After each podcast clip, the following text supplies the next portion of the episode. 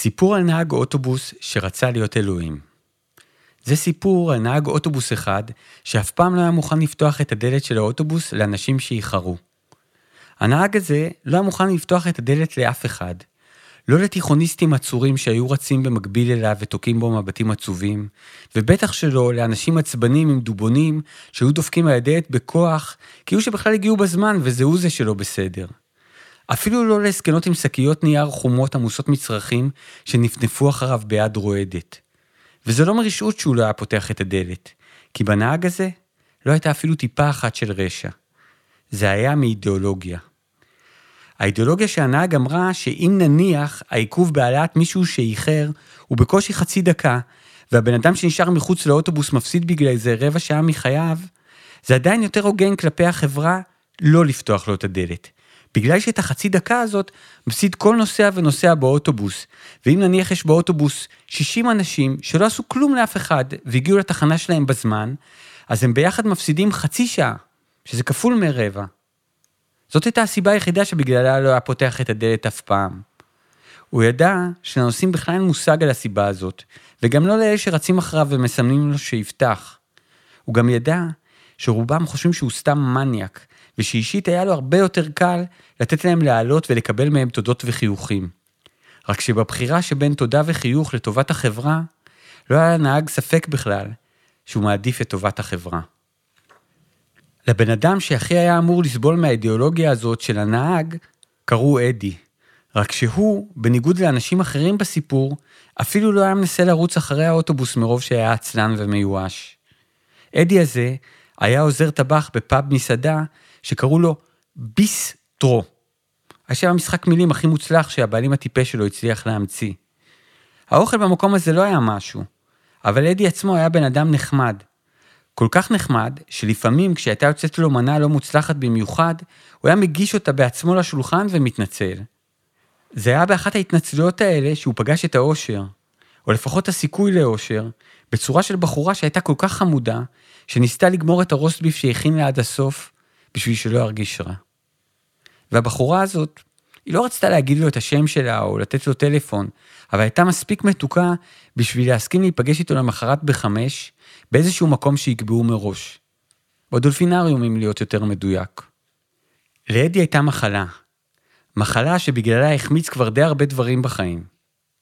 היא לא הייתה מסוג המחלות שמתנפחים לך פוליפים או משהו, אבל היא בכל זאת עשתה לאדי כבר הרבה מאוד נזק.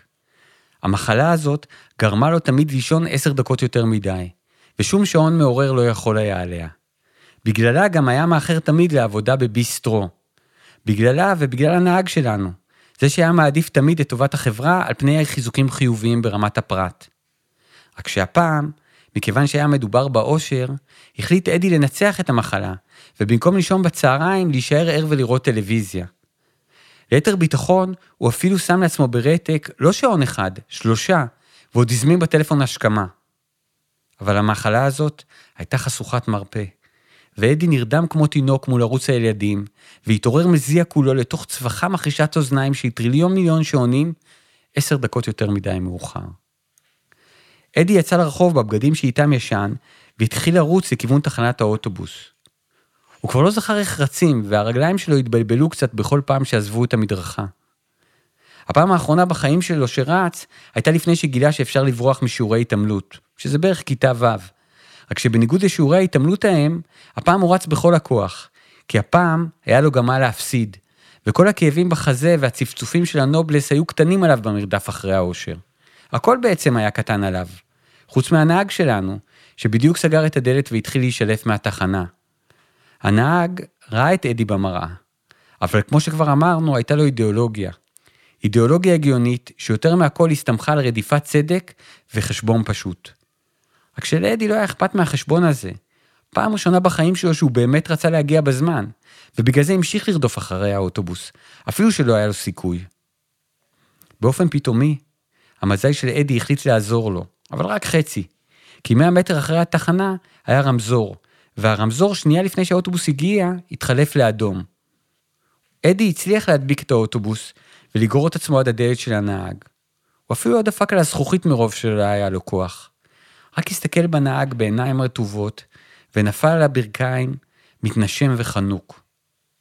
וזה הזכיר לנהג משהו. משהו מפעם. עוד מהתקופה שלפני שרצה להיות נהג אוטובוס. כשעוד רצה להיות אלוהים. הזיכרון הזה היה קצת עצוב, כי הנהג לא נהיה בסוף אלוהים, אבל גם שמח, כי הוא נהיה נהג אוטובוס, שזה הדבר השני שהכי רצה. ופתאום הנהג נזכר איך פעם הבטיח לעצמו שאם בסוף יהיה אלוהים, הוא יהיה רחום וחנון ויקשיב לכל ברואיו. וכשראה את אדי ממרומי כיסא הנהג שלו, קורע ברך על האספלט, הוא פשוט לא יכול היה יותר.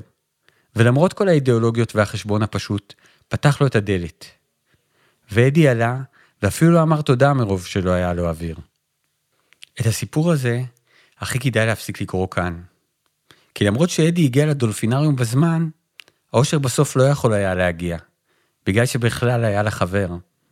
רק שמרוב שהיא הייתה חמודה, לא היה לה נעים להגיד את זה לאדי, אז היא העדיפה להבריז. אדי חיכה לה על הספסל שקבעו כמעט שעתיים. בזמן שישב, הוא חשב לעצמו מחשבות מבאסות על החיים, ואחר כך גם הסתכל על השקיעה שהייתה יחסית מוצלחת, ונזכר בהתכווצויות שרירים שהוא הולך לקבל עוד מעט. בדרך חזרה, שכבר ממש התחשק לו להגיע הביתה, הוא ראה מרחוק את האוטובוס שלו עוצר בתחנה ומוריד נוסעים. וידע שגם אם היה לו כוח וחשק לרוץ, הוא בחיים לא היה משיג אותו. אז הוא המשיך ללכת לאט, מרגיש איזה מיליון שרירים עייפים בכל צעד. וכשהגיע בסוף לתחנה, ראה שהאוטובוס עוד שם, מחכה לו. והנהג, למרות כל המלמולים הכועסים וההפצרות הקולניות של הנוסעים, חיכה שאדי יעלה, ולא נגע בדוושה של הגז עד שמצא מקום לשבת. וכשהתחילו לנסוע, שלח לאדי איזו קריצה עצובה במראה, שהצליחה להפוך את כל העניין הזה לכמעט נסבל.